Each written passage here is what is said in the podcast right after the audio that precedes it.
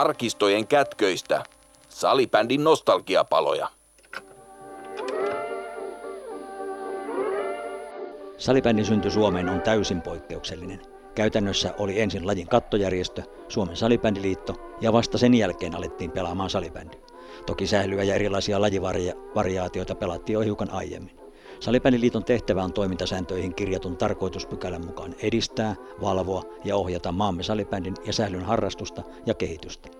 Tuo saattaa kuulostaa yksinkertaiselta, mutta sitä se ei ole. Nostalgiapalojen ykkösosassa muistelimme Pekka Mukkalan kanssa salibändin syntyä Suomeen eli Salibändiliiton perustamista. Tämä jakso on jatkoa tuolle muistelulle. Lajitoiminnan synnyttäminen ja juurruttaminen käytännössä nollasta on monivaiheinen prosessi, joka vaatii taitoa, osaamista ja pitkäjänteisyyttä, mutta myös onnea. Palaamme siis 1980-luvun lopun ja 1990-luvun alun vaiheisiin. Noita salibändin alkuaikojen arjen murheita ja haasteita on muistelemassa liiton ensimmäiset puheenjohtajat Pekka Mukkala ja Kurt Kurre Westerlund. Studioysäntänä äänessä meikäläinen eli museoukko Jari Kinnunen. Tuolla Suomen salibändin museon nostalgia palo ja tarinat talteen jaksoa tekemässä täällä Vantaalla Akovestin toimistolla ja mulla on tässä kaksi todellista lajilegendaa juttukaverina ykkönen ja kakkonen, eli tota, niin Hall of Fame numero ykkönen Pekka Mukkala ja Hall of Fame numero kakkonen Kurt Kurre Westerlund. Ja nyt me muistellaan, kun herrat on ollut, voisi sanoa, että sieltä miekka- ja kivikaudelta lähtien salibändissä mukana, niin muistellaan vähän niitä alkuaikoja.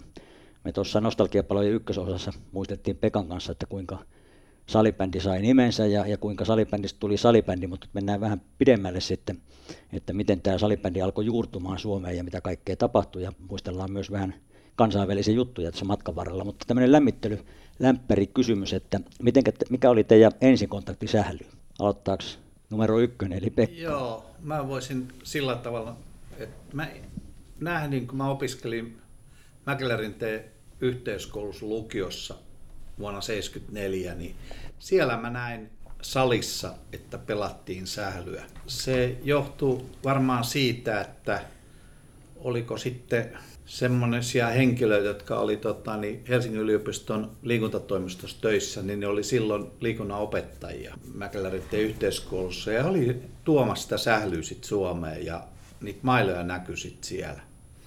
Ja se oli se ensimmäinen ja mä en itse pelannut, mutta mä näin, katson, että toi olla aika kiva juttu. Ja se oli mun ensimmäinen. Mites Kurre? No ensinnäkin hienoa, että ollaan tässä kiva, että päästiin tulee ja on kiva istua tässä pöydässä kuitenkin, kun miettii, että Pekka on mua selkeästi vanhempi, niin se on tärkeä asia. No joo, tota, kyllä se ensimmäinen kontakti oli, oli sillä tavalla, että tuolla Vuosaaressa, missä minäkin olen lapsuuteni viettänyt ja, ja näin, niin joku vanhemmista, meidän kavereiden vanhemmista osti tämmöiset suomalaiset mailat. Ne oli ihan sählynimellä. Ne oli semmoisia lerppoja, löysiä. Niin lavat kuin varret oli, oli tota löysiä. Ja me pelattiin sitä sitten pihalla rännien välissä. Väli, rännien välit oli, toimi maalina ja asfaltti oli siinä alla ja ne tietysti kuluu nopeasti. Ja siitä se lähti, lähti se homma ja me eletään kyllä kyllä silloin niin kuin, tota, ollaan hyvinkin lähellä siinä ihan 70-luvun loppua ollaan, ollaan tota, koska tämä alkoi tuolla Merikorttitiellä Vuosaaressa ja, ja tota, siitä se sitten lähti kehittymään niin, että minäkin lähdin sitten, huomasin, että on, on parempi mailamerkki tullut Suomeen. Oli tämmöinen kuin Björn Holmberg, joka edusti Unihok-merkkiä Temppelikadulla ja ja otin häneen yhteyttä ja, ja, ja sanoin, että mä voisin tulla ostamaan. Niin hän sanoi, että hän myy vaan niin kuin per laatikko, muistaakseni laatikossa oli 12 mailaa, niin mä sanoin, että ei se ole mikään ongelma, että mä myyn ne sitten eteenpäin. Ja, ja mä niitä sitten myin semmoinen 15 vuotta ainakin siinä sitten pihalla ja mä vakuutin kaikille kavereille siinä, jotka, joista sitten syntyi legendaarisia salibändikuruja Vuosaaressa, niin mä sanoin, että te saatte mun kanssa, mun kautta nämä huomattavasti halvemmalla. Kunnes sitten joku, joku kymmenen vuoden jälkeen niin joku näki jonkun mainoksen City Marketissa, että, että tämä sama mailla, mitä Kurre myy, sanotaan nyt vaikka sadalla markalla, niin, niin se oli siellä City Marketissa niin 50 markkaa, niin, niin, niin siinä sitten jouduin vähän, vähän niin kuin selittelemään, että miksi se oli vähän kalliimpaa, mutta tästä se lähti. Te olette ehtinyt todella monessa olemaan ja niin kuin laji alkuaikana, alkuaikana niin ketkä oli aktiivisia, lajiaktiivia, niin hommia sälytty aika lailla, mutta Tota, niin kertokaa semmoinen lyhyt salibändi CV, että missä kaikessa ja minkälaisessa kaikessa positiossa olette ehtinyt lajin parissa olemaan. Aloittaako Pekka jälleen? No joo, voin mä aloittaa. Tietenkin se ensimmäinen asema on pelaaja. Ja, ja mulla on pelaajana sillä tavalla, että mä aloitin sählyn pelaamisen hyökkäänä. Sitten kun se oli kolmimiehisiin joukkojen pelattiin, oli yksi puolustaja ja kaksi tota, hyökkäjää. Sitten ne pelit siirtyi isommalle kentälle, niin mä siirryin puolustajaksi. Ja tota, edelleen sählyä. Ja sitten kun me ruvettiin salibändy maajoukkuetta pelaamaan, niin siellä oli vain yksi maalivahti. Niin mä rupesin harjoittelemaan tota, niin kakkosmaalivahti, jos tapahtuu sille ykkösmaalivahdelle jotain. Ja mä menin maaliin, eli mulla on niin kuin kolme positioa siinä. Sitten siellä kentällähän yleensä on tota, niin, myös tuomari, niin mä olin tuomarina myös. Mä olin ennen tota salibändyä niin jalkapalloerotuomari. Ja sitä kautta vihelsin jalkapalloa ja sitten rupesin viheltämään myös salibändyä. Ja siinä vaiheessa sitten oli jossain vaiheessa salibändyliityksen erotuomari valiokunnan, olikohan puheenjohtaja, jolloin se toiminta oli aika pientä, mutta kuitenkin. Sitten tietenkin liiton puheenjohtaja, sitten hallituksen puheenjohtaja, siitä puhutaan varmaan myöhemmin, ja sitten tota, niin hallituksen jäsenkin on ollut, sitten tota, kansainvälisen varapuheenjohtaja ja kansainvälisen liiton tota, niin, puheenjohtaja, josta varmaan tulee myöhemmin tässä. Ja tota, niin, kyllä sitten sit on ollut niin tämmöisiä eri projekteja on, että yhdessä Kurren kanssa niin oltiin mukana perustamassa niin juniori salibändyä muistaakseni keväällä 91. Et sitä mä pidän yhtenä tärkeimpänä, mikä me podcastiin liikenteeseen. Et se, se oli niinku mulle yksi tärkeä, tärkeä. kaikkien näiden sarjojen aloittaminen, kaikkea. Tämä ei riitä tämä aika siihen, hmm. mitä tehdä, mutta mä katson, että mä oon tehnyt lähes kaikkea. Taloudenhoitaja mä en ollut, mutta mulla on ollut hyvä, tai meillä on ollut hyvä taloudenhoitaja silloin alkuaikana Krugfosin klasu, niin, niin, ottaa, niin sitä, sitä omaa mä en ole tehnyt mutta taloutta yhdessä Kurren kanssa sitten hankittu rahaa ja kehitelty. Sitä, sitä ollaan kyllä tehty. Että tässä lyhykäisyydessä. Mites Kurre? No, no sitten siinä kun pihalla pelattiin, niin, niin se oikeastaan lähti sit siitä, että jotenkin se kiinnostus heräsi ja jostain sain sen tiedon, että Pekka on, on tuolla jo, jo niin kuin puuhastelee liittoa ja, ja näin. Ja, ja soitin sitten Pekalle ja, ja, ja sanoin, että mä olisin kiinnostunut tulee mukaan ja Pekka nyt hienona kaverina, niin sanoi, että ilman muuta, että tekijöitä tarvitaan. Ja, ja siitä sitten niin, niin tota, mukaan hallitukseen ja, ja sittenhän mä toimin hallituksen puheenjohtajana. Mehän tehtiin semmoinen jako, että Pekka oli liiton puheenjohtaja, mä olin hallituksen puheenjohtaja ja samaan aikaan musta tehtiin sitten maajoukkueen, miesten maajoukkueen joukkueenjohtaja ja, ja myöskin kun Pekan kanssa sitten kierrettiin tuolla Euroopassa, niin mä olin myöskin kansainvälisen liiton eli IFFn hallituksen jäsen. Ja tota, mutta yksi semmoinen, semmoinen, mikä oli tietysti, mikä musta on myös kiva muistella, niin on se, että, että mä oon, oon Salibändi-lehden ensimmäisen numeron päätoimittaja ja hirveällä hommalla. Ja mä oon aina sanonut, että kun mä en ole, mä oon kova puhumaan, mutta mä oon huono kirjoittamaan, mutta silloin kasattiin kaikki, myytiin paikat sinne, mainospaikat ja kasattiin juttuja.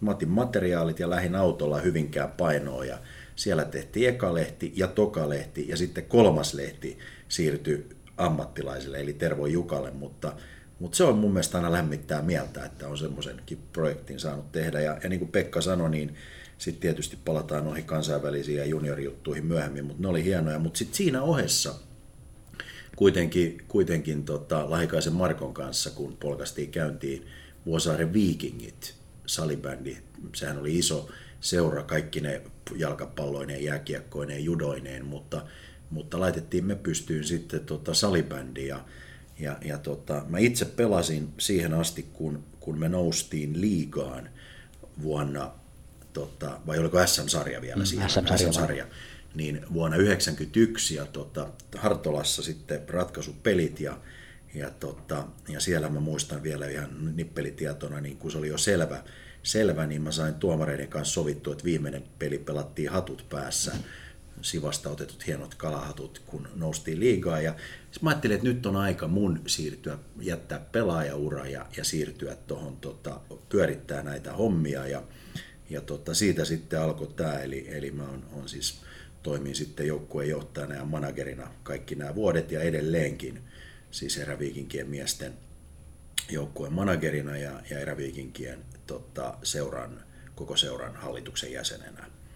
Niin, niin tota, näin lyhkäisyydessään. Joo, se tulee, tulee varmaan ihan oma tarinansa tulee olemaan legendaarinen dynastia, mikä, mitä olet ollut luomassa. Jutellaan siitä, siihen. palataan Joo. siitä toisen jakson piirissä, mutta Pekka. Mä haluaisin täydentää vielä, että mä mietin, että ketä siellä kentällä, no siellä valmentajat. Mä ollut kas maajoukkojen mm. valmentajana neljä ensimmäistä peliä ja, ja tota, sitten Kuureen maajoukkojen valmennus, joka oli mulle hyvin mielenkiintoinen, niin olin siellä tota, niin, mukana. Niin ne, ne ollut, ja sitten ollut juniorijoukkojen mm. valmentaja ja sitten perustanut seuraa. Kyllä näitä löytyy, kun näitä rupeaa Kyllä. vähän muistelemaan. Kyllä, vähän joka, vähän joka positiossa. No sähly, sählyrantautuminen Suomeen ajoittuneen tuonne 70-luvun alkupuolelle tai joidenkin tarinoiden mukaan jopa 60-luvun loppupuolelle.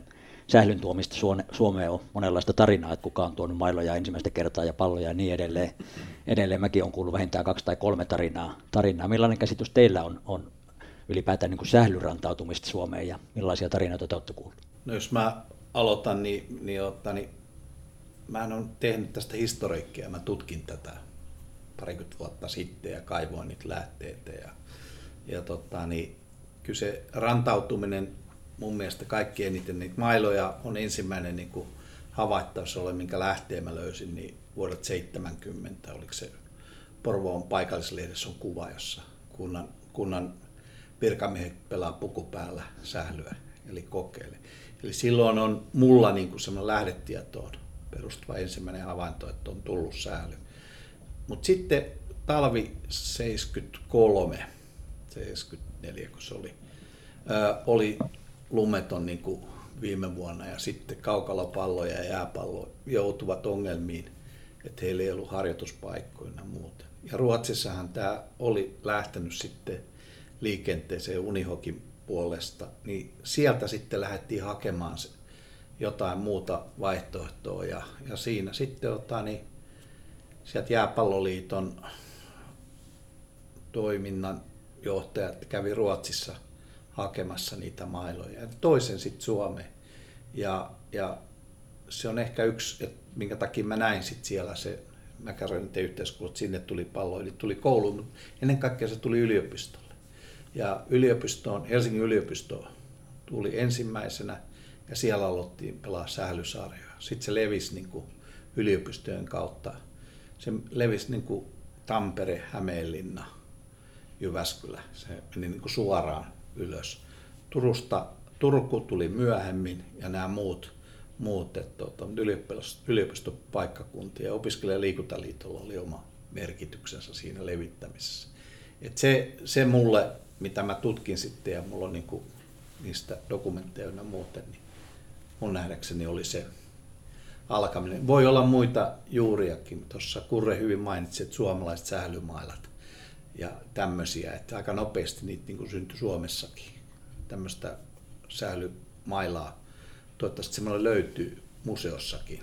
Museossa on ainakin joku väittänyt, että tämä on ensimmäinen sählymailla Suomessa. Niin Joo. Museossa Kyllä mä väittäisin, mulle... että se on nimenomaan se on ensimmäinen ja se oli joku kotimainen yritys, joka niitä teki, mutta laatu oli niin heikko, että sitten kun alkoi tosissaan niin kuin esimerkiksi Unihok, joka tuli vahvasti siellä, siellä varmasti ehkä ensimmäisenä niin kuin kunnon mailana, niin, niin, niin nopeasti tämä, tämä katosi sitten tämä sählymailla, koska se oli niin kuin, okei, mä luulen, että meidän niin kuin Imakonkin kannalta oli äärimmäisen tärkeää, että näin kävi ja, ja, ja se, ne on hyviä muistoja sieltä, mutta, mutta tota, en mä tuohon Pekan hommaan nyt lähde lisäämään hmm. tähän kysymykseen mitään, että tuossa tuli niin, niin selkeitä juttuja, mutta, mutta toi mailat, mailamerkit tietysti on, on ollut suuri vaikuttava asia tähän, tähän juttuun. Ja, ja niin kuin Pekka sanoi, niin kyllä kieltämättä tuo Unihokin vahvuus silloin ihan siellä alkuvuosina, niin, niin se, se oli kyllä merkittävä juttu. Juttu. Ja, se myöskin mun mielestä vankisti sitä meidän Suomen, Suomeen tuloa, tuloa sillä tavalla, että sen jälkeen syntyi sitten muita hyviä mailamerkkejä. Joo, ja nämä ensimmäiset mailat, sekin mikä museossa, se kenties ensimmäinen suomalainen sählymailla mailla, niin se näyttää lähinnä lasten lelulta, että et ei sillä ole niin kuin, niin kuin kovin mielekästä enää sitten pelata, kun alkoi tulemaan pikkusen jäykkävartisempia mailoja. Ja ne oli vielä no. siis semmoisessa pussissa, mä muistan, että ne oli sellaisessa muovis, läpinäkyvässä muovipakkauksessa, kun mä semmoisen sitten lähdin jostain ostaa. Ja ne, ne oli niin kuin Jari sä sanoit, niin ne oli mun mielestä, kohderyhmä oli selkeästi ihan lapset. Mm. Että, tota, että se olikin vaan tämmöinen niin kuin alkutaival. Kyllä, kyllä. Ja mullakin on vähän samanlainen käsitys niin kuin Pekalla, että, että tota, niin jääpallo, jääpalloliitossa, tai on kuullut jopa näin, että jääpalloliitossa harkittiin sähly, tai paremminkin sisäjääpallon ottamista omaa lajivalikoimaan, eli se olisi kuullut niin jääpalloliiton jääpalloliiton alaiseen toimintaan. Ja Salipäinen museosta muun muassa löytyy Suomen jääpalloliiton lajiesite, jossa todetaan, että jääpalloliiton suosittelema sähly sisäjääpallo uusi kuntopeli kaiken ikäisille. Että tuo esite on kaiketi sieltä 70-luvun alkupuolelta, että taisi olla niin kuin näin lajin ja näin jälkeenpäin katsottuna, niin taitaa olla onni onnettomuudessa, että jääpalloliitto ei ottanut tätä sisäpä, sisäjääpalloa oman valikoimaansa, vaan, vaan Pekka oli sitten vahvasti perustamassa ihan erikoislajiliittoa, eli salibändiliittoa sitten omana, omana liittonaan. Ja Norjassahan kaiketi, kaiketi edelleenkin salibändikin on sitten siellä jääpalloliiton yhtenä niin sanotusti sivu, sivukonttorina. Se oli toinen sitten, kun sitä maajoukkuetta perustettiin, niin mä pyysin noita tota, niin, liitolta lainaamaan paitoja. Ne ei antanut mulle.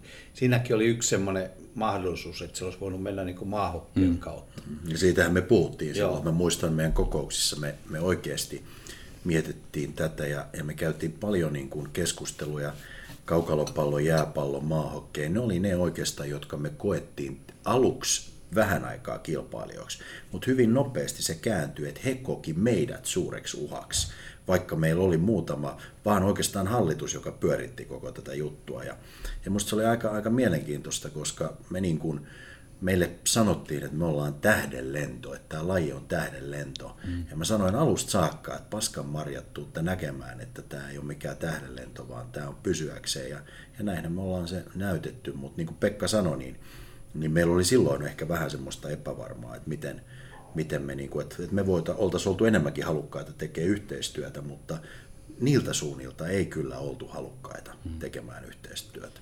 Ja, ja tässä pitää muistaa aina se, että me oltiin niin kuin nytkin nuoria miehiä Kurrin kanssa molemmat.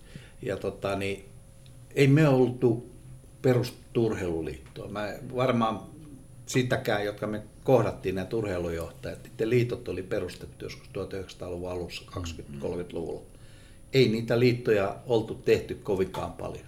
Oli uudet modernit liitot ja urheiluliitto alkoi syntyä. Se kaikki piti opetella kantapään kautta ja, ja jotain tiedettiin yhdistysten perustamista ja tämmöisestä, mutta ei se ole sitä, mitä pyörität sarjoja ja teet kaikki tällä. Kaikki piti opetella ihan Kaikki piti ope- opetella, plus sit se, että kun, kun meillä meni aikaan siihen, että, että mä löysin meille ensimmäisen toimiston Nervanderin kadulla mm. Helsingin keskustassa ja meillä meni aikaa niin kuin sellaisiin asioihin, mitä ei niin kuin näillä, niin kuin sä sanoit Pekka, niin näillä alkuperäisillä isoilla liitoilla mennyt ja me rekrytoitiin koko ajan lisää porukkaa, mutta silti hallitus hoiti myöskin käytännön asiat. Jos nykyään hallituksen kokous istuu, en tiedä, pari tuntia, niin me istuttiin yli kymmenen tuntisia kokouksia monta kertaa ilman mitään palkkioita ynnä muuta. Mm. Se oli se intohimo sitä mm. lajia kohtaan.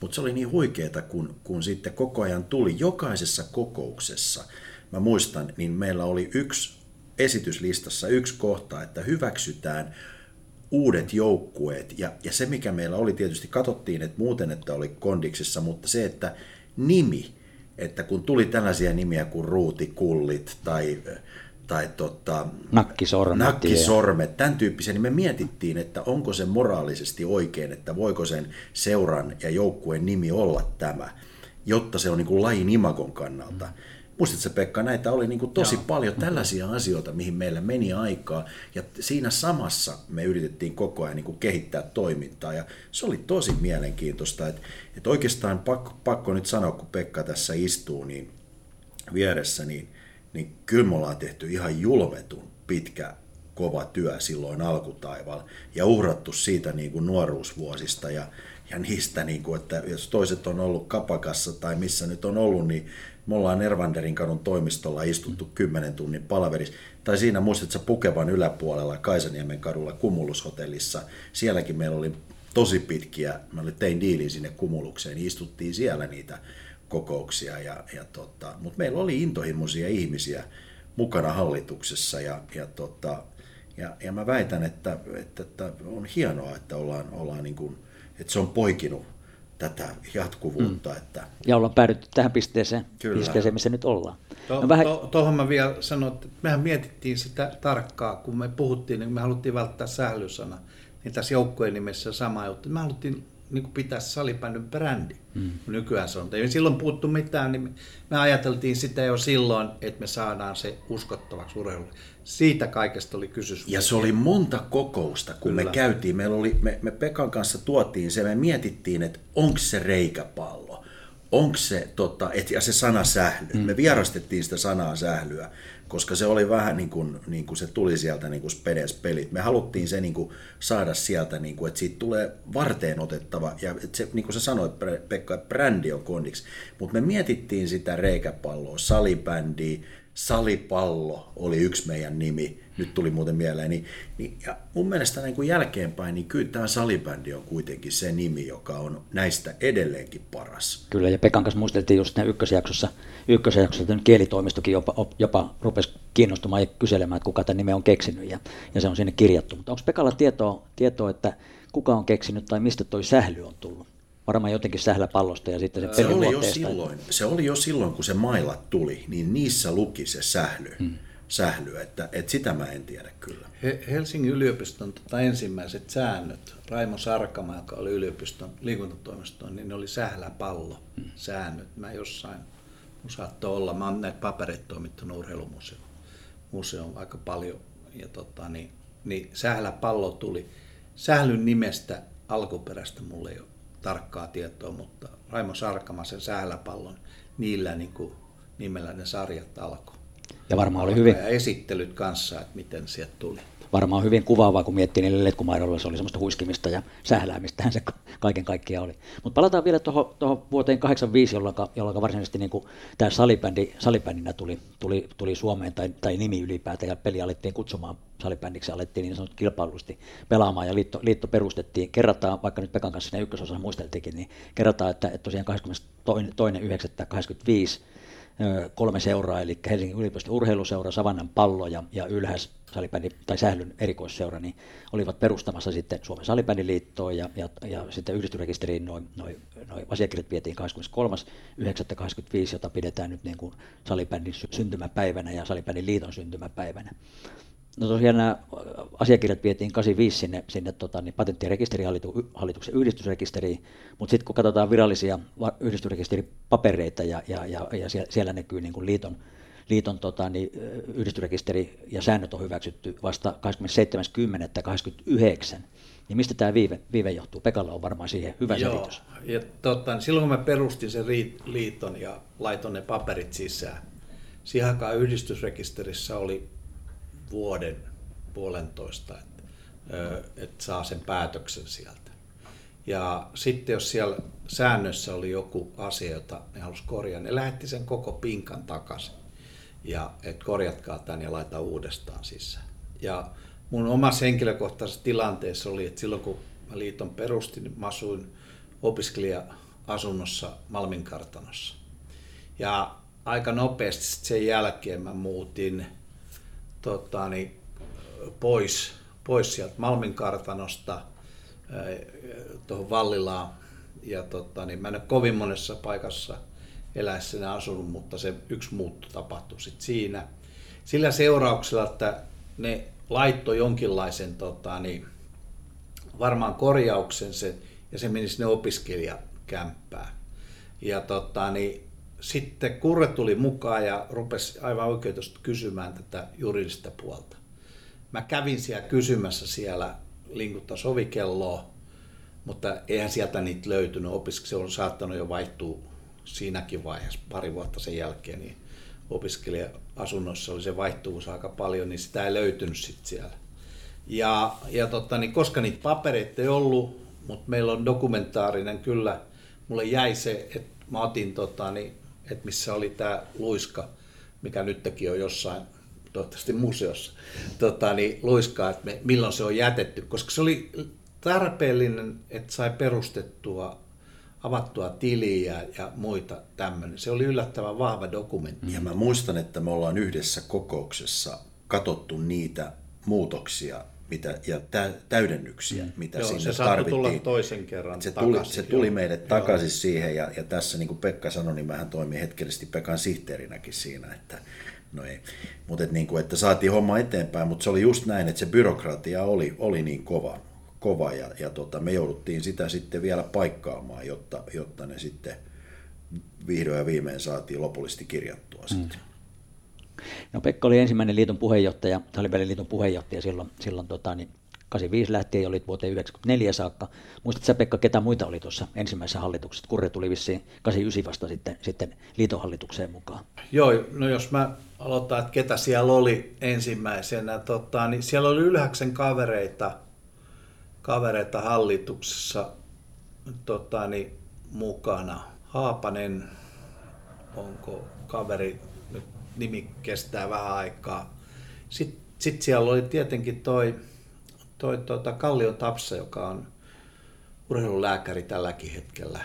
Ja tota, niin, oli mukana siinä hallituksessa ja sitten ottaa, niin oliko tuolta Sapasta sitten, olikohan Mäkisen Pertti mukana kanssa siinä.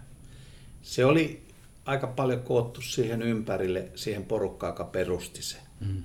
Ja, ja tota, niin, mun on niin rehellisesti sillä sanottava, että, että se porukka ei ollut semmoista niin kuin yhdistys kovin aktiivista. Eli mä huomasin aika nopeasti, että, että tähän on niin kuin saatava. Ei, ei se ollut kasassa sitten kuin varmaan puoli vuotta siinä.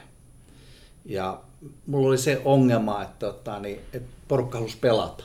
Mä en saanut sinne, sinne tota, niin, kovinkaan montaa henkilöä, että, niin kuin yhdistyshenkilöä. Krukforsin Klasu taisi tulla sitten seuraavassa vaiheessa mukaan. Ja hän on hämmästyttävä henkilö siinä suhteessa, että mä kysyin, niin hän sanoi, kyllä. Sitten jonain päivänä soi puhelin ja kurre soittaa. Ja se oli mulle niin kuin semmoinen lahja jostain salipändy taivaasta, joka tipahti siihen eteen, koska se oli aika raskas vetää. Mulla ei ollut sitä hallitusta vielä siinä tukemassa. Se alkoi vähän pikkuhiljaa ko- koko, tule koko kurren myötä ja sitten siihen saatiin klasu ja, ja tota, sitten me saatiin, niin kuin, kaikki halusi pelata. Mm. Mä ymmärrän, että tota, kun sä oot alle 30 ihminen ja uusi laji, niin ei sua kiinnosta tämmöinen hallinnollinen homma, mutta tota, sitten me niin kuin pikkuhiljaa alkoi alko löytymään. Niitä nimiä kyllä mä saan, mutta tota, niin, ne on mulla tuonne kirjattunakin onneksi, niin mä toimitan kyllä tiedot Salipäädön museoon, ne mitä mä löydän. Mm. Niin. Tos... On, Onko niitä pöy- pöytäkirjoja sitten? Niin on varmaan urheilumuseostahan osa löytyy, Suomen urheilumuseosta. Kyllä, joo, mä löytyy osa. toimittu sinne. Kyllä, kyllä, kyllä, kyllä. No, minkälaista tuo hallitustyöskentely silloin alussa, alussa oli? Että mä oon jotakin hallituksen vanhoja pöytäkirjoja katsellut, että, ja niin kuin Kuretus viittasikin, että, että hallitus aika arkisten asioiden kanssa pohtii, että siellä muun muassa on sellaisia päätöksiä kirjattu hallituksen pöytäkirjaa, että ostetaanko toimistolle kahvia. Ja, ja, Kyllä, ja tämä, tämä on mielenkiintoinen, että, että liiton toimistolla ei saa yöpyä, sellainen päätöskin on joko edelleen voimassa. Että sitä, no se, sitä se oli minusta hyvä päätös, koska se lähti siitä, että kun ne kokoukset oikeasti kesti niin kauan, niin, niin siinä niin kuin alkoi tulee vähän väsymystä ja, ja näin. Ja totta kai kun, kun pienillä varoilla lähdetään liikkeeseen, liikkeelle, niin, niin, niin tulee pienetkin asiat on tärkeitä ja tehtiin periaatteellisia päätöksiä. Ja, ja tota, mä oon muun muassa ylpeä siitä, että niin kauan kuin mä olin hallituksen puheenjohtaja, niin yhtään virallista kuittia ei löydy kirjanpidosta, että on alkoholia maksettu, maksettu tota, ää, Salibändiliiton niin kuin kassasta. Mm. Ja, tota, ja, ja tämmöisiä juttuja tehtiin niin kuin hyviä, hyviä juttuja, mutta oikeasti niin kuin hyvin paljon sellaisia asioita, mitä ei varmastikaan käsitellä enää tänä päivänä minkään firman tai urheilujärjestön hallituksissa, niin, niin meidän oli vaan pakko niitä tehdä, koska niin kuin Pekka sanoi, niin tekijöistä oli pula ja meitä oli se ydinporukka, jotka oikeastaan tämmöinen niin kuin, Meillä oli hallituksessa muun muassa edesmennyt Esa Lamminsalo, joka e-, edusti SC Dalmakkia. Ja, ja, ja siellä oli paljon sellaisia kavereita, jotka oli kiinnostuneita, ja niin kuin Lamminsalo, niin kuin muistat Pekka, niin hänelläkin oli paljon paljon tota, toi paljon pointteja ja, ja, ja, oli Turusta Jouni Kontiota ja, ja oli tota, Mario Lille, Liljelun tuli mukaan sit siinä aika varhaisessa vaiheessa. Mä palaan vielä siihen vuoteen, kun sä sanoit, että 89 musta tuli puheenjohtaja, mutta mä olin kyllä mukana ah, jo ennen okay, sitä. Joo. Että se oli vasta se puheenjohtajuus, joka tuli siinä. Ja, ja tota, mutta se, että niin kun ylipäätään pääntään se tekeminen, että meillä oli pakko niin kuin hallituksen kokouksessa sopia, että kuka tekee seuraavaan kokoukseen jotkut jutut. Mutta me yritettiin mahdollisimman paljon päättää siinä kokouksessa, jotta asiat menis eteenpäin, mutta myöskin tehtiin sitten omalla vielä työaikana, virallisen työaikana niin kuin näitä juttuja. Että kyllä se hyvin salibändipainotteista oli. Sellainen hauska lyhyt juttu on pakko kertoa, kun mä asuin mun poikamiesboksissa Viiskulmassa, niin kun mä olin maajoukkueen joukkueenjohtajakin, niin, niin kun mulla oli naisseuraa sitten siellä kämpässä, niin mulla oli puhelivastaaja päällä. Niin kyllähän tämä nainen kysyy multa, että, että, että mitä tämä tarkoittaa, jos vastaajan jättää maajoukkuepelaaja jättää viestin, että, meillä on, että, tota, että hei, kuule, että mulla ei ole tota, ää, pitkiä mustia sukkia. Piip, piip, piip. Ja, ja näin, niin se oli niin intohimosta se, mm. että kaikki, kaikkemme me tehtiin, vaikka se oli tällaista ihan, ihan niin kuin, sukkien hankkimisesta niin kuin toimiston hankkimiseen, mutta no joo.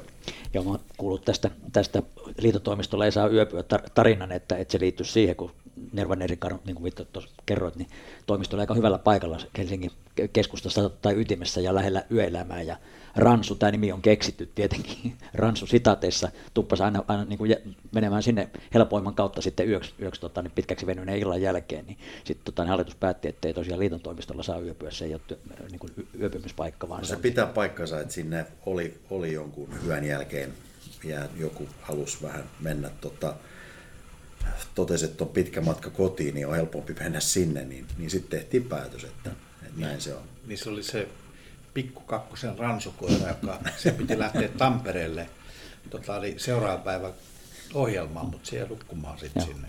Junat ei enää mennyt siihen aikaan. Ei. Valomerkin jälkeen junat ei kulje Tampereen.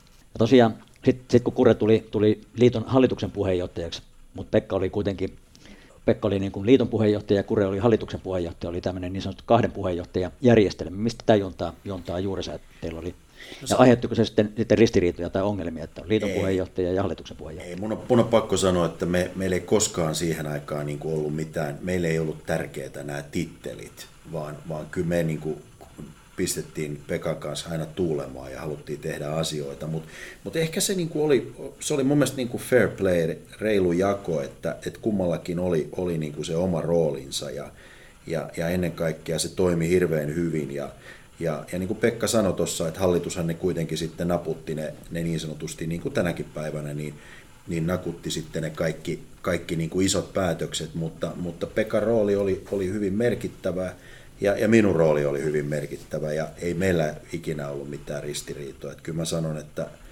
että mä en tällä hetkellä muista yhtään sellaista asiaa, mistä me oltaisiin tapeltu tai oltu oikeasti niin kuin eri mieltä. Meillä oli hyviä keskusteluita, mutta keskusteluiden jälkeen me päästiin aina asioissa, vaan me tultiin aina valmiiksi samana päivänä. Joo, ja mä palaisin tuohon. Tämä oli juuri näin, niin kuin Kurre sanoi, mutta se, että miksi oli kaksi, et, et, tota, niin oli liiton puheenjohtaja ja sitten tota, niin hallituksen puheenjohtaja, se juontaa ehkä siitä, että tota, niin mä halusin olla siinä mukana siinä liiton toiminnassa ja että mulla olisi joku rooli. Ja kun mä menin jonnekin, niin mä pystyin esittäytymään, että mä olen liiton puheenjohtaja. Silloin meidän piti avata niitä ovia mm-hmm. paljonkin. Samaan aikaan Kurre saattoi mennä johonkin toiselle ovelle ja kertoa. Ja ku, kummallakin oli nimenkirjoitusoikeus. Joo, Joo. ja, ja tota, niin, sitten oli, meillä oli niin kuin kaksi keihäänkärkeä, millä pystyttiin menemään, menemään eteenpäin. Meidän piti avata opetusministeriön ovia, meidän piti avata monia tota, liikuntapaikkojen ovia ja järjestellä niitä asioita, niin se helpotti kun pystyi sanoa, että vastapuolet on niin, niin sanotusti jommankumman kärkihahmon kanssa tekemisessä. Koska se, me oltiin, niin kuin, toimittiin parina, niin se helpotti meidän tässä. Ja me ei ollut mitään tämmöisiä, tämmöisiä tota, niin ristiriitoja eikä mitään, mitään. Mä olin välillä myös hallituksen puheenjohtaja, korjaan hallituksen jäsen, mm. jolloin mulla oli myös mulla ei ollut ään, äänioikeutta, kun mulla oli liiton, mutta mulla oli puheoikeus. Ja, mutta sitten välillä mä olin hallituksen jäsen ja liiton puheenjohtaja, niin mulle tuli se äänioikeus. Mm.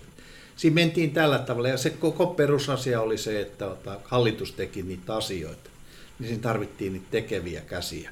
Ja, ja tota, niin sillä tavalla me niillä rahoilla pystyttiin se homma viemään eteenpäin. Et tota, ei meillä ollut alkuaikoina varaa palkata sinne mm. ihmisiä. Kaikki käytännön asiat käsiteltiin hallituksen kokous.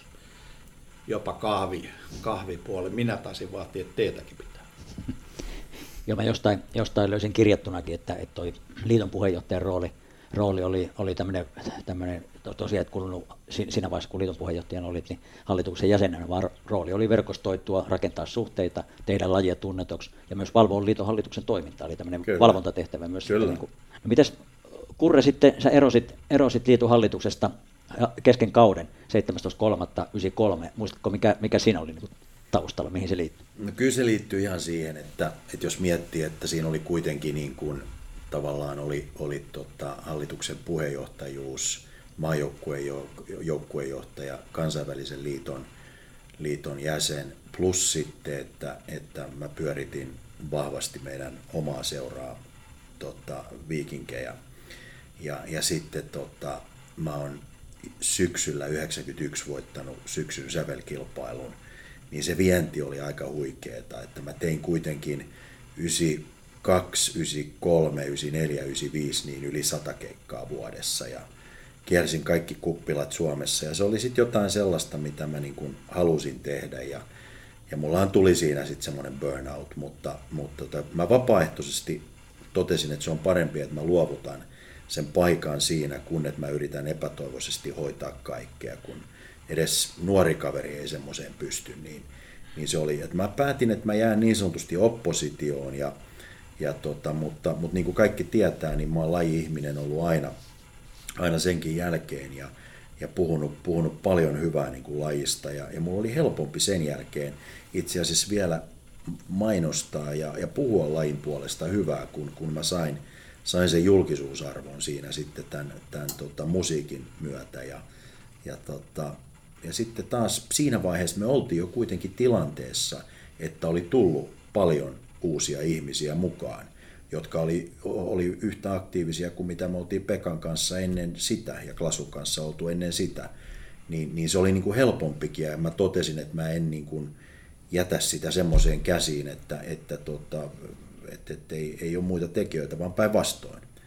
Tämä oli se syy. Joo, joo. Niin, ja varmaan tämä yrityksen kehityskaari oli aika nousussa no, silloin. No, no se, se vielä, kiitos Pekka, lisäys, eli, eli kun mä oon, on vuodesta 1987 ollut yrittäjä, niin, niin se oli kanssa, että mun oli pakko myöskin ajatella, että mä klaaraan sen musiikkiuran, viikingit ja ton tota, tota, Akovestin, mutta, mutta se, että siihen tulee vielä salibändiliitto, joka on räjähdysmäisessä kasvussa, niin, niin, niin sitä mä en olisi enää klaarannut. Joo. Palataan vähän noihin resursseihin, eli, eli kerrataan vielä, eli virallinen sarjakausi pelattiin, ensimmäinen virallinen sarjakausi miesten osalta pelattiin 86-87, 10 joukkueen voimi. Sarjatoiminta kasvoi kulovalkea tavoin ja, ja kasvuprosentit pelaajamäärissä – lisenssimäärissä ja jopa joukkueen määrissä puhuttiin niin kuin to, toista sataa prosenttia tai jopa enemmänkin oli, oli kasvuprosentit. No sitten vuodella, kaudella 8889 sarjoissa pelasi jo yli 30 joukkuetta. Miehissä pelattiin lisäksi ykkösdivari, tai mestaruussarjan SM-sarjan lisäksi ykkös- ja kakkosdivisiona ja myös naisten, naisten SM-sarjaa. Ja kaudella 91 92, mihin Pekka tuossa viittasikin, alkoi sitten juniorisarjat. Eli liitoresurssit oli todellisella koetuksella, kun kasvuprosentti oli, oli, oli tosiaan satoja prosenttia tuplantu, tuplantu pelaajamäärät ja, ja, ja tota, niin joukkueen määrät sitten edellisestä kaudesta ja kuitenkin toimintaa pyöritettiin vapaaehtoisvoimia. Tuossa, tuossa männä viikolla taisin Twitteriin viitatakin, kun liiton päässä nyt kipuillaan liiton palvelutaso tason tota, niin probleemista tuon tulospalvelun suhteen ja, ja tota, niin se aiheuttaa niin todella harmaita hiuksia ja, ja, ja todella ikävä, ikävä juttu, mutta että nämä murheet kuitenkin on aika pieniä murheita siihen verrattuna, mitä, mitä oli sen palvelutason suhteen ja sarjatoiminnan suhteen, joka on kaikkein oleellisin, että sarjat pyörii ja pystytään niin kuin, organisoimaan ja, ja tosiaan kun ei palkallisia resursseja ollut, niin ne tehtiin kaikki pelkästään vapaaehtoisvoimia ja, ja pääosin niin kuin hallitus, hallitusten jäsenten vetovastuulla. Et ensimmäinen palkallinen työntekijä, puolipäiväinen toimistotyöntekijä liittoon palkattiin 91 ja sitten ensimmäinen kokopäivä, kokopäiväinen työntekijä 92. Eli hallituksen jäsenet oli sitoutettu hoitamaan niitä liiton tehtäviä ja, ja yksi vastasi kilpailutoiminnasta, yksi erotuomaritoiminnasta ja niin edelleen. Minkälaisia muita resursseja oli vai mentikö se niin kuin puhtaasti näillä, näillä hallituksen jäsenillä?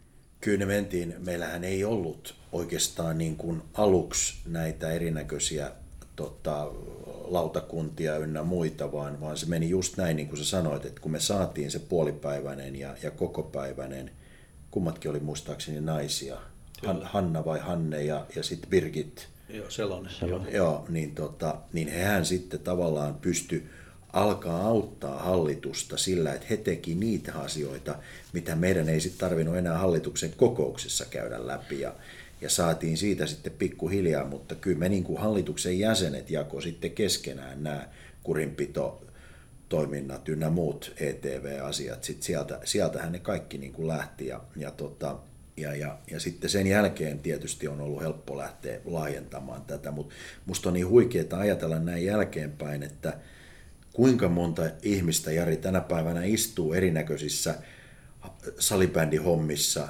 niin, niin, niin tota, kun me ollaan sitä muutamalla ihmisellä pyöritetty, silloin toki täytyy muistaa, että siihen aikaan ei ollut, ollut tietenkään jäsenmäärä niin suuri, mutta joka tapauksessa kuitenkin kaikkia näitä osa-alueita tarvittiin jo silloin. Kyllä, ja tällä hetkellä on 30 koko päivästä, mitä tekee ihan palkallisena, plus sitten kaikki vali- valiokunnat ja, ja osa-aikaiset ja oman toimen ohjelma ja niin edelleen, niin puhutaan varmaan yli sadasta henkilöstä. Ilmaksi Pekala ja mulla on näitä harmaita hiuksia, kun ollaan Ei siihen sulla ole, mulla on.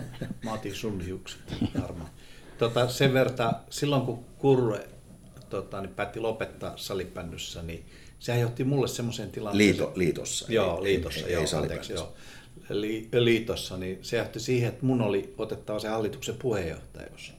Ja se ei ollut onneksi kovin pitkä, kauppisen ripasi tuli, tuli siihen, mutta se loppuaika, niin mä hoidin siitä. Niin se oli sitten mun salibändi uran niin kuin isoin. Mä olin siihen aikaan Kansainvälisen puheenjohtaja, Suomen salibändyliiton puheenjohtaja, EM kisatoimikunnan puheenjohtaja, oliko mä sitten vielä jotain valiokuntiakin pyöritin.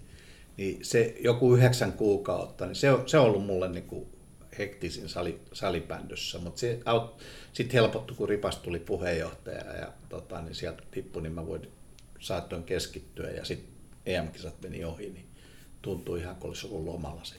Joo, Kauppisen Risto aloitti sitten 93, 93 ja, ja silloin yhdistettiin tämä liiton puheenjohtaja ja hallituksen puheenjohtaja vakanssit. No yksi erityisen poikkeuksellinen tapaus sattui, sattui keväällä, keväällä 92, eli tapaus SC Dalmax.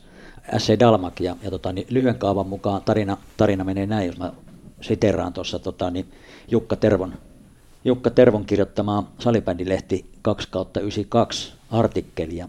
Tuorein tapaus, ennen kaikkea siitä noussut häly, on lajimme suurin häpeätahra. Sen juuret ulottuvat helmikuun puoliväliin, jolloin SM-runkosarja Helsingin Vuosaaressa päättyi. Dalmak kohtasi Jospan, ja panoksena oli runkosarjan voitto. Tunteet kävivät ymmärrettävästi syistä ylikierroksella. No siellä sitten, sitten tuli jäähyjä ja, ja pientä, pientä tota, niin, tuuppimista ja, ja tota, niin, jäähyt kärsittiin ja jospa voitti ottelu ja niin edelleen, mutta sitten, sitten tota, niin tämä kipinä siinä ottelussa, ottelussa oli kiihkeä ottelu pelaajien kun, kun, pelaajien tuomareiden välillä, niin tämä kipinä jäi kytemään ja, ja Tervo Jukka kirjoittaa näin. No, kipinä jäi kytemään kaikessa rauhassa, kunnes pari viikkoa myöhemmin se roihahti ilma, ilmiliekkeihin.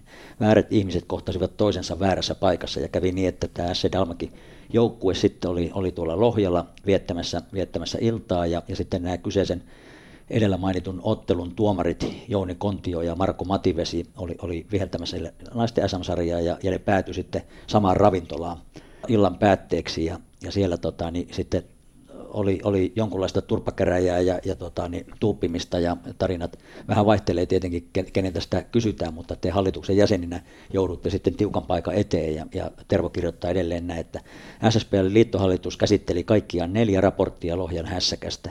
Niiden perusteella se teki 12. maaliskuuta yksimielisen päätöksen. SC Dalmat erotetaan Suomen salibändiliitosta yhden vuoden määräajaksi, eli 12.392-12.393. Tämän jälkeen SC Dalmak joutuu aloittamaan alimmalta sarjatasolta.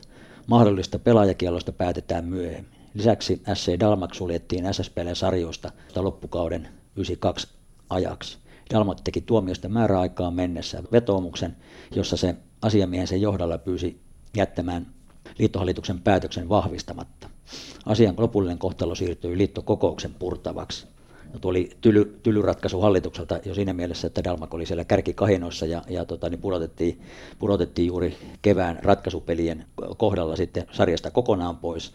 No sitten se eteni, eteni liittokokoukseen toi, toi teidän tekemä päätös ja, ja Tervo Jukka edelleen kirjoittaa täällä. Onkin kysyttävä, oliko liittohallituksen päätös kohtuuton. SSPLn puheenjohtaja Pekka Mukkala perustelee päätöstä sillä, että Lohjan käsirysyn takana oli koko Dalmakin vastuullinen johtokunta. Tulkinta on ollut vaikea, sillä vastaavia esimerkkiä ei edes muista urheilulajeista tahdon löytyä. Miten kun muistelette tota, tota hässäkkää, minkälaisia muistikuvia teillä on, Pekka? Joo, tota, niin siihen asti salibändy oli ollut hauska. Mun kohdalla ainakin, eli, eli tota, niin, oli kivoja kavereita ja, ja ei ollut mitään tota, niin, ikäviä asioita. Pieniä oli, mutta ne oli, mutta tämä oli iso asia. Tähän meni ihan iltasanoman lööppiin asti, jolloin niin kuin viestintävälineet alkoi kiinnostua siitä. Mutta mun muistikuvan mukaan, ja mulla on niistä omia omia totani, merkintöjä, joita nyt tähän en ottaa ollut, mutta kaikkihan lähti siitä, että pelitilanteessa totani, erotuomarin koskemattomuutta, jota tässä tervojutussa ei kerrota, niin Mailalla lähti rintaan koputtamaan ja, ja totani, rikottiin, josta sitten tuli ensimmäisenä näitä pelikieltoja. Ja siinä vaiheessa on sitten ei tota, niin tullut näitä muita, mutta pelikieltoja näille. Ja ne pelit jatkuivat sitten se, sen jälkeen muistaakseni. Ja tota, niin sitten tuli tämä Lohjan, Lohjan tota, ikävä tapaus. Siinä sattui niin, että Matin vesi ja Konti oli sattumata viheltämässä siellä. siellä ja, ja Dalmakin porukka olisi ollut, oli siellä Lohjalla viettämässä jotain talvipäiviä. Ja, ja tota, niin kun ne menivät siellä, siellä tota, niin samaan ravintolaan, oliko nämä syömässä, nämä tuomarit, kun niillä oli pelejä muistaakseni vielä, niin siellä sitten sattui uudestaan tämmöinen tuomarin uhkaus. Ja, ja siihen liittyvä aika vakava asia. Ja mähän hankin tähän heti meille varaktuomari Harry G. Stormin, taitaa olla oikeusaputoimiston päällikkö tällä hetkellä, äh, tota, niin mukaan ja mä sain juridista apua. Et me ei niin kuin lennetty tähän päätökseen ihan sillä että vaikka me niitä ei ollut muita muualla tehty, niin tota, menty. Mä muistan, kun Kontio Jouni soitti, se oli yhden yön sitä miettinyt, että soittaako hän tästä. Ja tota, niin se soitti sitten mulle ja sitten otettiin hallitus kasaan. Ja lähdettiin tekemään niitä päätöksiä. Ne oli tota, tietenkin kovia, mutta se juridinen puoli, mikä siinä tota, niin, tuli, oli, että siellä Lohjan tapauksessa oli tota, niin, koko tota, niin, Dalmakin henkilöt, jotka kirjoittaa sen yhdistyksen tota, niin, paperit alle. Kaikki oli osallistunut, oli siinä tota, niin, niin kuin erittäin vaikuttavassa asemassa, eli tuhkauksia ja muuta tekemässä. Ja tota, niin, se, siitä johtuu, että se seura niin kuin tiputettiin. Mutta sitten siellä oli henkilöitä, jotka uhkaili tuomaria ja, ja, tota, niin, ja se tapahtui toisen kerran. Mun oma näkökulma siihen oli, että nyt mennään niin kuin lajin syvimpään tota, niin, olemuksen. Ja kun tässä kerroin, että mä olen toiminut tuomarina, olen varmaan tuhatkunta peliä säällyssä ja salipäädyssäkin vieltänyt ollut muun muassa ammattituomarina silloin yliopistoaikaa, viesin kahdeksan tuntia peräkkäin. Niin mä tajusin, että jos meitä loppuu tuomarit, meitä loppuu kaikki tästä. Et me, me on vaikea. Mä olin itse tehnyt paljon työtä, että sinne tulee tota jalkapalloerotuomareita ja, ja eri lajeista, koska niitä ei ollut. Niin tajus, että nyt ollaan vaakalaudalla, joka tota, niin voi johtaa niin kuin liiton tuhoon. Ja sitten sattumoisin samaan aikaan tein tota omaa lopputyötä Lapuan liikkeestä. Ja, ja ota, sieltä tuli niinku, täällä nyt oli pieni silloin, kun siellä sentään muilutettiin miehiä ja vietiin ja tota, jopa murhattiin, mutta tämä oli niinku pieni, mutta vähän samanlainen tilanne, jossa niinku laillista järjestystä, joka liitto, liitto oli luonut, niin ruvetaan uhkaamaan. Ja sitä kautta niin kuin mä katsoin tämän niin suureksi uhja, uhkaukseksi ja mä olin sitten erittäin ylpeä siitä. Mä juttelin Kurren kanssa, ja me päädyttiin samoille linjoille, että tässä pitää tehdä nyt jotain kovempaa. Ja hallitus oli siinä kanssa samaa mieltä. Ja mä muistan, kun mä lähdin sitten kokouksesta, mä sanoin ehkä jotenkin niin, että mä oon ylpeä teistä. Et mä tiesin, että ei tämä helppo ole, ja mä olin se juristi hommannut tota, niin, ja kysynyt siltä tukea, ja, ja sitten Harry Köston kirjoittikin, meillä oli oikeusturvavakuutus, ja kirjoitti sitten siitä vastineen, vastineita. Ja nä, näin se meni, ja se oli aika suuri helpotus, tota, niin, se liittokokouksen tota, niin, päätös. Mä, mulla oli taskussa paperi, jossa mä olin ilmoitin eroavani, jos se olisi mennyt toisinpäin. Ja mä, multa oli salipännyn tota, niin, harrastus ja järjestötoiminta loppunut siihen. Ja näin myöhemmin mä oon niin ajatellut, että mitä jos siinä olisi tullut niin, että, tota, niin, että se Dalmakin puoli olisi voittanut. He keräs ääniä tota, kentältä, eli joukkueelta, jotka antoi heille vaan lapu ja eivätkä halunneet kuulla niin kuin hallituksen kantaa siinä. Kyllähän siitä keskusteltiin eri, eri medioissa, mitä silloin oli lehdessä ja muuta, mutta tota, niin, mitä sitten, mitä liitolle olisi tapahtunut, jos siinä tota, niin, se olisi mennyt toisinpäin. Mm. Ja mä oon historiat sen koulutuksen saanut, mutta voin tässä niin kuin arvioida, että kun me tehtiin hallituksena ja meillä oli hyvät tyypit hallituksesta, olisiko sieltä löytynyt ne samanlainen porukka jatkamaan? Mun veikkaus, että ei olisi ollut. Liitto olisi niin sanotusti reunalta mennyt pohjalle ja olisi kestänyt pitkä aikaa, kun sieltä oltaisiin noustu ylös. Ja tänäkin päivänä uskallan väittää, että ehkä me oltaisiin tässä tilanteessa hyvässä, missä me ollaan. Ja sitten mä oon käyttänyt esimerkkiä, että samaan aikaan Kaukalopalloliitto ajautui ja jakaantui kahteen ynnä muuten. Mm. Eli, eli siellä käytiin jonkinlainen valtataistelu ja mä kysyn, missä on Kaukalopalloliitto tällä hetkellä. Mm. Ei ole. Eli riitelemällä näitä asioita ei hoideta ja, ja tota, niin ne pitää niin kuin, asiat sopii ja tehdä. Mutta tässä ei mun mielestä ollut mitään kompromissia, jos uhataan. Tässä oli vielä semmoinen, että toiseen näistä tuomarista otettiin vielä yhteyttä ja häntä yritettiin taivutella, että, että muuta omaa tavallaan todistajalausunta. Mun niin käsityksen mukaan tämmöinen oikeusjärjestelmän tota, on, että asiat esitetään, faktat tuodaan ja sitten tehdään päätökset, ja, mutta ei, ei tällä tavalla. Ja mä näin sen niin suurena uhkana, että, että tota, niin, sen takia tässä tässä tämä on. Ihan yksityiskohtia nyt tietenkään muista, mutta näin se on mulle jäänyt mieleen kyllähän tuo ainutlaatuinen, ainutlaatuinen päätös sitten tämä kevätkokous tosiaan erotti S.A. Dalmakin kokonaan liiton jäsenyydestä, eli koko seura, seura joutuu jättämään, jättämään liiton. No nykyään Dalmak pelaa ikämiespelejä eikä ole virallisesti liiton, liiton jäsen ja kome, kome, komeita hienoa jälkeä tekevät siellä ja todellisia, todellisia herrasmiehiä su, suurin osa tai koko, Tod- koko joukko. Todellisia herrasmiehiä tänä päivänä Kyllä. Kaik, kaikkia. Täytyy sanoa, että hyvin valitettava tapaus. Että oikeastaan niin kuin Pekka sanoi, että toi oli vähän semmoinen niin kuin musta, musta pilkku siinä meidän kaikki ne vuodet, kun tehtiin hyvää työtä ja oli positiivisia asioita. Tämä oli erittäin vaikea asia, hyvin harmillinen asia. Mä oon monta kertaa sitä miettinyt hyvien ystävien kanssa jälkeenpäin, että, että, tota, että näin se meni ja, ja, ja ikävää, että se meni näin ja, ja sääli, että se tapahtui. Että aina, ainoa, niin kuin tietysti tuossa niin kuin Pekka sanoi, niin, niin lain kannalta ja, ja se, että me uskallettiin ja oltiin rohkeita ja tehtiin vaikea päätös – mutta tota, se, että, että olisiko sitten ollut jotain muuta vaihtoehtoa, mm. niin, niin sitä on nyt mun mielestä turha spekuloida tänä päivänä. Mutta, mutta se, että me oltiin yhtenäinen, yhtenäinen hallitus ja, ja vietiin asiaa eteenpäin, ja, ja tota, mutta sanon vielä kerran, että kyllä minuakin harmittaa tuo asia älyttömän paljon vielä tänäkin päivänä.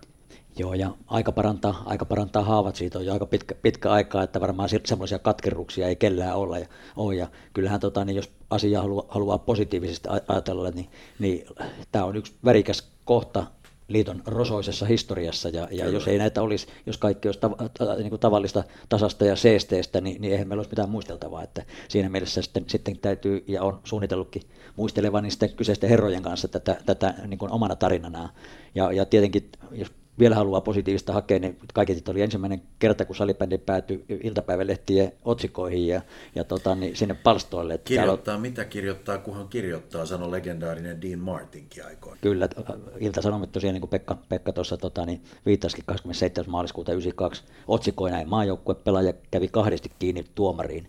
Suomen johtava, johtava salipädiseura putoamassa alimmalle sarjaportaalle, että uutiskynnys ylitettiin kirkkaasti nyt tälläkin tapa, tällaisellakin tapauksella. Joo, mä, tuohon media, mä opin siinä, en ollut median kanssa kauheasti tullut tekemistä, mutta sen mä opin, että vaikka on ikäviä asioita, niin heidän kanssaan on keskusteltava. Heille on annettava lausunto ja kerrottava oma, oma totani, mielipiteensä. He hankkii sitten toiselta puolelta omat juttunsa, mutta sitä ei voi pakoilla. Ja sen voi sanoa tänäkin päivänä kaikille, että tota, niin ei, ei se näytä hyvältä, jos joku tota, niin, kiertää ja jotain on tapahtunut. Hmm. Kertoo se oman kantansa, niin kyllä media kääntää sitten ne asiat. Paljon helpommin se menee niin kuin sillä tavalla, kun pystyy esittämään. Ei niitä kannata niitä toimittajia. Toi pitää Pekka paikkaansa. Mä voin sen kokemuksella kertoa viimeisen muutaman kuukauden taas tässä, kun näitä on muita, muita henkilökohtaisia asioita, niin, niin media kaivaa aina jostain, jos et sä itse kommentoi. Ja se on parempi sanoa sitten itse siinä vaiheessa, niin kuin asia on, kun että se sitten tulee jollain tavalla vähän jopa väärin sanoin mm. toisen kautta, että se pitää paikkansa. Se on hyvä ohje, tämä, että jos et muuta keksi, niin kerro totuus. Kyllä. Avo, avoimuus kaiken, kaiken kaikkiakin, niin se on, se on tota, niin erinomainen ohje sitten ylipäätään. Etukäteen pitää miettiä, että mitä sanoo. Ei, ei kyllä, niin kyllä. sillä tunnekohusta tai muuten, vaan se pitää niin kuin miettiä, olla itse niin kuin oma päätoimittajansa, joka miettii, että mitä julkaisee. Joo, ja tuossa vaiheessa liitto, liitto oli, oli vielä niin kuin lapsen kengissä niin sanotusti, tuskin teillä ihan hirveätä kriisiviestintäohjelmaa oli niin kuin, niin kuin tällä, tällä hetkellä on valmistauduttu aika monenlaiseen niin kuin, niin kuin kriisiin sitten, että miten toimitaan ja kuka, kuka lausuu ja mitä lausuu ja, ja kello on niin kuin puheoikeus. Hyvät lankapuhelimet oli. kyllä, Eikä kyllä. tiedetty, mitä, mikä on, ei semmoista ollut siihen aikaan, ei. kukaan kehittänyt. Mm. Hei, vähän olosuhdeasioista vielä, vielä, vielä tähän tota, niin loppumetreille. Eli 80-luvulla Suomessa ei ollut ainuttakaan kaukaloa kaukaloa. Nykyään niitä löytyy varmasti tuhansia, ellei kymmeniä tuhansia ympäri, ympäri Suomea ja voisi sanoa, että kuuluu lähes jokaisen perus, perus tota, niin varustukseen, liikuntapaikkojen varustukseen. Alkuaikoina pelattiin vanerista tehdyllä kaukalolla, se oli kaiketi tilattu Prostikilta, Jarvo Perttilältä taisi olla, olla se, missä oli muovipöniket, muovipöniket, sitten mehu, siellä painona, että, että kaukalo pysyy ylipäätään pystyssä. Mutta sitten oikein, niin kuin, oikein virallinen kaukalo tilattiin Suomeen vuonna 1990 ja Salipänin lehdessäkin oikein kuvien, kuvien kerran, kun Kurre on vastaanottamassa Ruotsin Prorin kaukaloa, kaukaloa tota, niin Muistatko tästä, tästä tapauksesta, minkälainen investointi Joo. ja minkälainen... Kyllä tota, mä, niin... mä muistan, se oli tietysti, kun se kuului näihin isoihin varusteasioihin ja, ja tota, todettiin, että kun siihen aikaan ei ollut oltu lähelläkään vielä mattokeskustelussa, niin, niin kaukalo tietysti oli se, se tärkein mailojen jälkeen. Ja, ja tota, ja tämä nyt oli sitten semmoinen ensimmäinen, jonka kanssa me tehtiin sitten diili ja heillä oli sitten maahantuoja tuoja tällä ruotsalaisella merkillä ja, ja tota, se tuotiin sitten oikein autosta ja mä olin sitten ensimmäistä kaukaloa siinä vastaanottamassa sitten puheenjohtajana ja, ja saatiin se ja siitä se sitten alkoi leviämään tämä kaukalobisnes ja ei mennyt kauaakaan, kun oli jo useampi valmistaja, mm. valmistaja ja, ja tota, mutta tässä kaukalopuolella niin täytyy kyllä sanoa, että, että ainakin siihen aikaan, nyt en ole enää varma tänä päivänä, mutta siihen aikaan ruotsalaiset hallitsi, hallitsi kyllä sen kaukalon teon. Ja että vasta sitten on tullut, tullut niin kuin muita, muita oikein. Niin kuin, mutta, tota, mutta se oli merkittävä asia, koska se oli taas yksi tärkeä työkalu, jolla saatiin, niin kuin, saatiin sitä ammattimaisempaa suuntaan, että pelissä on kaukalo ja, ja olosuhteet on, on hiton paljon paremmat. Joo, ja mä muistelen, muistelen että Pekka jossain puheenjohtaja Palstalla Salipänin lehdessäkin jotain ilkivaltaa oli tehty kaukalolle, että tämä on yhteistä omaisuutta ja sitä pitää vaalia kuin kukkaa kämmenellä ja peräänkuulutti semmoista yhteisöllistä, yhteisöllistä tota, niin asio, asioiden huolehtimista ja tavaroista huolta, huolta tänä, pitämistä. Tänä päivänä kenelläkään ei varmaan tulisi mieleenkään vahingoittaa kaukaloa. Koska pyhä asia. Niin, se on pyhä asia. Joo. Mä en ole ihan varma, että oliko, mä muistaakseni oli mukana siellä siellä, kun se tuli. Mun mielestä olit jollain. Joo, voi olla, mutta se kuvassa, joo, kuvassa joo, vaan kurre, se, kurre tota, niin no, mutta se, se mitä, muistaakseni kurre, kurre sitä, että siellä oli tota, se, tullille se oli niin, kuin, niin sanotusti itsekin vähän tällä hallintomiehenä, niin se oli, se oli niin kuin käsittämätön. A, salibändy, B, kaukalo, mm. niin sieltä ei löytynyt oikeaa sanaketta, mihin se menee. Ja kysin niin kuin vähän aikaa ennen kuin se saatiin Joo, se oli tullattua. Joo. Joo. Ja Kurre sitten se oli siellä mukana ja selittämässä. Ja, mutta sitten toinen, juttu, joka se oli se idea alusta lähtien, tässä kun tämä hommattiin, tämä Japinkin kaukalo, niin silloin oli peräkärry. Ja tässäkin oli peräkärry, ja ajatus oli, että sille peräkärry, niin kuin, että sitä voi lainata Hämeenlinnaan tänne Etelä-Suomeen, missä meidän kaikki seurat siinä Niin on hallitushan antoi anto luvan joukkueelle, että sen voi noutaa mm. ja käydä Joo, hakemassa. kyllä. Se on ihan totta, mitä sä Joo. kerrot. Se oli jossain Vuosaaressa. Se, oli yksi se- oli keino, keino joka niin kuin mietittiin se, että, tota, niin, että tämä pitää saada, että tämä ei voi seistä jossain Helsingissä, mm. vaan se pitää ne olla ja olla turnauksissa käytettävissä ja tällä. Pakko sanoa tähän väliin, että mä itse asiassa tässä on todennut, nyt kun mä istun, istun tuota teidän kanssa, niin kun minäkin niitä muistelmia alan, alan kirjoittaa, niin kyllä siihen tarvii apua. Ei mm. niitä kaikki asioita yksin muista. Ei, näin, näin se vaan on. Näin ne porukalla muistelemalla tulee, tulee mieleen. Ja, ja, ja itsekin muistan tuosta kaukalosta, että sehän rahoitettiin sitten niin kuin erillisellä kaukalomaksulla. Eli liittoperi, Kyllä. liittoperi ensin seurojen jäsenmaksu, sitten oli vielä sarjojen osallistusmaksu ja sitten oli Ja kaukalomaksu. Ja, kaukalomaksu. ja sitten mä muistan, kun, kun Jospa, Jospalla toimintaa aloitettiin ja, ja oltiin ehkä jo noustu ykködivariin, mutta ei kuitenkaan pelattu SM-sarjassa. Me maksettiin sitä kaukalomaksua, kun se kollektiivisesti kerättiin kaikilta kaukalomaksu, mutta ei päästy edes pelaamaan siinä kaukalossa, niin se aiheutti itärajalla pikkusen sellaista harmitusta, että ja sitä pyöritään täällä Helsingissä ja sitten taas, taas idä, idä, idä, idässä ei. Hallituksessa tietysti mietittiin, että pitäisikö se kaukolomaksu olla Pohjois-Karjalassa vähän korkeampi. että- Ja miksi Saatte ette olla. käynyt hakemassa, oli se Niin, se, oli, se oli täällä näin. Kyllä, kyllä. Joo. Ei, ei. Mutta joo, mutta pääsitte te vierasottelussa. No kun ei, ei se, se oli SM-sarjan turnausten mukana yleensä kierti ja kato Divarissa, ei, sitten pelattiin puolapuitten välissä tai Joo, oli okei. joku vaneri, vaneriviritelmä tai sitten se Japin per, Perttilän sitten tota, niin, muovi, hyvä. muovikanisterit kaukalla. Mutta on, on olosuhteet parantunut aika merkittävästi niin On, tältä, no, tältäkin osin. Mutta mut mut siitä kaukalosta se lähti. Siis, mm. niin mä sanoin siinä ensimmäisessä haastattelussa, se on se, kun ihminen menee salipännykentälle. Tänä päivänä mä kävin tuossa Arena Centerissä nyt viikko puolitoista sitten. Niin edelleen kun mä menen siihen kentälle ja se on kaukalla ja maalit on siellä paikalla, niin mulle tulee semmoinen sykähdys samanlainen kuin mä menen vihreälle jalkapallokentälle katsomaan. Mm. Tästä ei pallot ole miehet ja naiset tai mm. pojat tai tytöt sinne niin, ja peli päällä. Kyllä. Ja, ja se on niin kuin se sykähdyttä. No hei, vielä, vielä tota, niin, loppuun, miten kuuluuko teidän perusarkeen tällä hetkellä vielä sählytään salibändi? No. Kurre aloittaa, kun mä tiedän, että sieltä on tulossa. Totta kai kuuluu, sehän on ihan selvä. Mä oon aina sanonut, että se on se ainut oikea laji, ja jos ensiksi tosissaan se virallinen puoli, eli, eli nyt kun viides kausi on menossa fuusion jälkeen, joka vieläkin varmasti monia ihmetyttää, ja oli, oli tota kuitenkin sellainen uutispommi tässä silloin, että, että tota, salibändiseura Vikingit ja Tapanainen erä fuusioitu, mutta edelleen mukana hallituksessa ja miesten joukkueen managerina, ja, ja totta kai erinäköisiä hommia siellä sun täällä aina autan niin kuin, ja, ja, tota, ja, ja, ja kaikin puolin. Ja, ja tota, mutta sitten toinen tärkeä asia on se, että 12 vuotta sitten, niin kun, kun tonne Helsingin Karhusaareen niin, niin rakennettiin talo, niin, niin sinne taakse, kun vaimo olisi halunnut perunamaan, niin, niin mä sanoin, että mä käytän veettuoikeutta tässä ja sinne tehtiin sitten 11 metriä leveä, 26 metriä pitkä salibändikaukalo ja, ja siellä sitten matto, joka on, on, on Ruotsista lähtöisin. Sillä oli sitten tukkuliike tuolla Lovisan, Lovisan kaveri Peik Salminen antoi mulle hyvän vinkin, että hei toi on hyvä matto ja mä oon sitä mieltä, että se mun matto siellä takapihalla on selkeästi parempi kuin yksikään liiton matoista, joilla minäkin olen pelannut muun muassa Narikkatorilla, koska siinä on ensinnäkin se, että kun sataa, niin vesi menee nopeasti sinne väliin ja, ja valuu pois sieltä. Sitten mulla on siellä asfaltti alla, ihan pienesti kallellaan ja vesi menee sinne metsään päin. Ja siellä ollaan nyt pelattu 12 ja puolen vuoden aikana niin yli 1300 kertaa. Ja tota, siellä pelataan legendaarisen Jarmo Jappi Perttilän taulukkopeliä, 14 runkosarjan peliä ja sen jälkeen sitten Grande.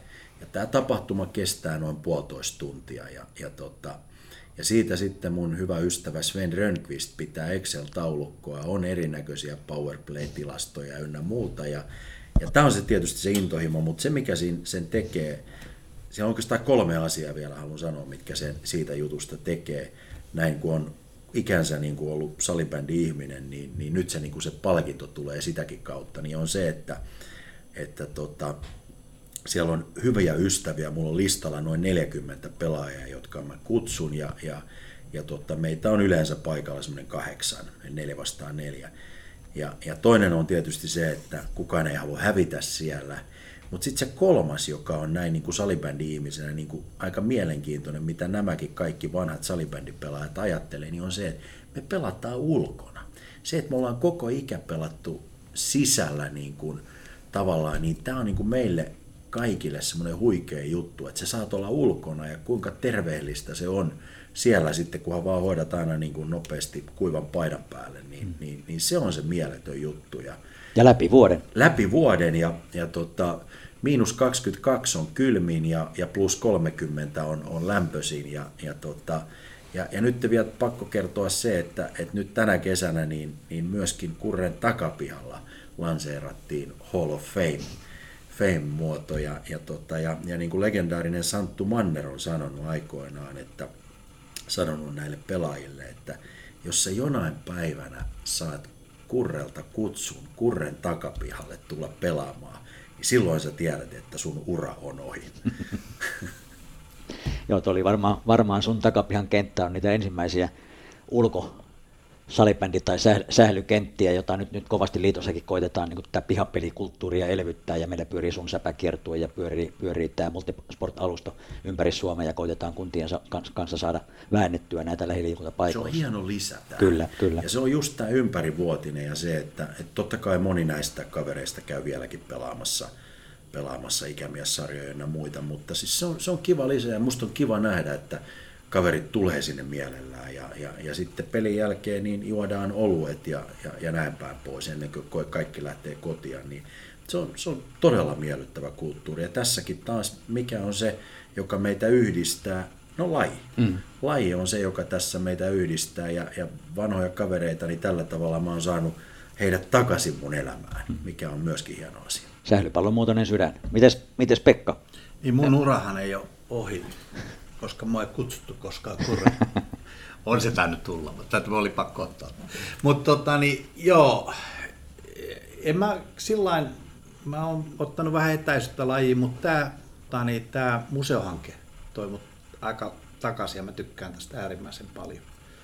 Mä olen erilaisia tota, niin, asioita yrittänyt tästä historiassa saada eteenpäin. Kiitos Jari sulle, että käynnistit tämän museon. Tämä on mulle hirveän tärkeä, Kure on tässä mukana kanssa. Ja, Joo, kiitos Jari. Ja, ja että tämä on, tämä on, mä haluan nämä asiat, niin kuin vanhat asiat tänne. Toinen asia, missä mä oon ollut mukana, ehkä vähän, vähän tota, niin, on Facebookista, muhun on otettu yhteyttä eri puolit maailmaa. Sieltä halutaan niin kuin tota, niin, henkisiä ihmisiä ja sitten kun ne on nähnyt, että ne on IFF tota, niin, on ex-puheenjohtaja, niin minulla on yhteydessä. Mä oon saanut luotu jonkinlaisen, mikä on aivan fantastista, niin Norsunluurannikolle ja, ja ota, niin, muihin Afrikan maihin ja tota, niin ollut, ollut yhteydessä. Se on pyrkinyt auttaakin vähän niitä. Mitä Mielestäni olisi Pekka sun imagolle hyvä, me voitaisiin lähettää sut suurlähettiläistä tuonne Afrikkaan. Niin se oli... Hyvän tahdon lähettiläs. Niin, joo. Mm. Ja se on, mutta sitten mun pitää sanoa yksi, tässä on ollut puhetta Anders Sitromista – joka on nyt edes mennyt, mennyt tota, niin Ruotsin salibändyn suurmies. Niin kuin Kurre sanoi, niin oli hen, tota, henkeä veren salibändyn mies. Ja, mutta mä oon ystävystynyt netin kautta hänen poikansa kanssa. No sama juttu. Ja, ja tota, niin, nyt sitten tämän, tämänkin aikana niin on, mulle tuli Messengerin viesti.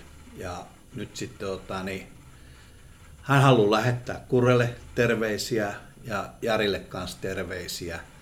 Ja tota, niin, terveisiä ja odottaa erittäin paljon, että pääsee sinne Salipädymuseoon. Hän tuo Ruotsista tavaraa, hmm. tavaraa sinne. Eli tota, niin, tämmöisiä, niin, tämän tyyppisiä asioita. Ja sitten toinen asia Salipädymuseo, niin Norsunluu rannikon tota, niin, puheenjohtaja haluaisi lähettää Salibändymuseoon heidän ensimmäisen MM karsintapaitansa, johon vastasi, että ehdottomasti halutaan se tänne näin, jolloin tota, niin, nyt vaan Jari kerrot, mihin osoitteeseen se lähdetään.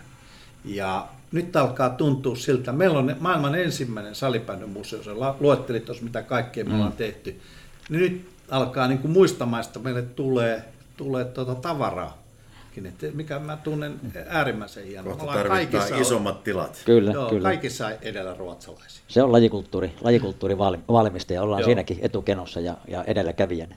Hei herrat, kiitoksia. Niin kuin tämäkin tarina osoitti, niin olette kaiken nähnyt ja kaiken, kaiken kokenut. Että tämä oli tämmöinen tota, niin, napakka, napakka äh, salibändin perusoppitunti, ei ihan lyhyen kaavan mukaan, vaan vähän pidemmän kaavan mukaan lajin alkuajoista. Tämä oli salibändi, Suomen salibändin museon tarinat talteen, nostalgiapaloja ja kiitän lämpimästi Hall of Fame numero ykkönen Pekka Mukkalaa ja Hall of Fame numero kakkonen Kurt Kurre Westerlundia. Niin tästä meidän on hyvä, hyvä jatkaa eteenpäin. Kiitos Jari, kiitos Pekka. Kiitos. Moi, tässä on Santtu Manneri ja lahjoitan omia vanhoja pelikamoja Salipädin museoon. Lahjoita sinäkin.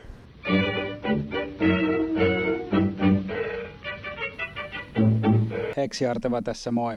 Lempäälä Ideaparkki on avattu maailman ensimmäinen salibändin museo. Se Lempäälä Ideapark on siinä oikealla, kun mennään stadista kohti Manseen. Käy tutustumassa.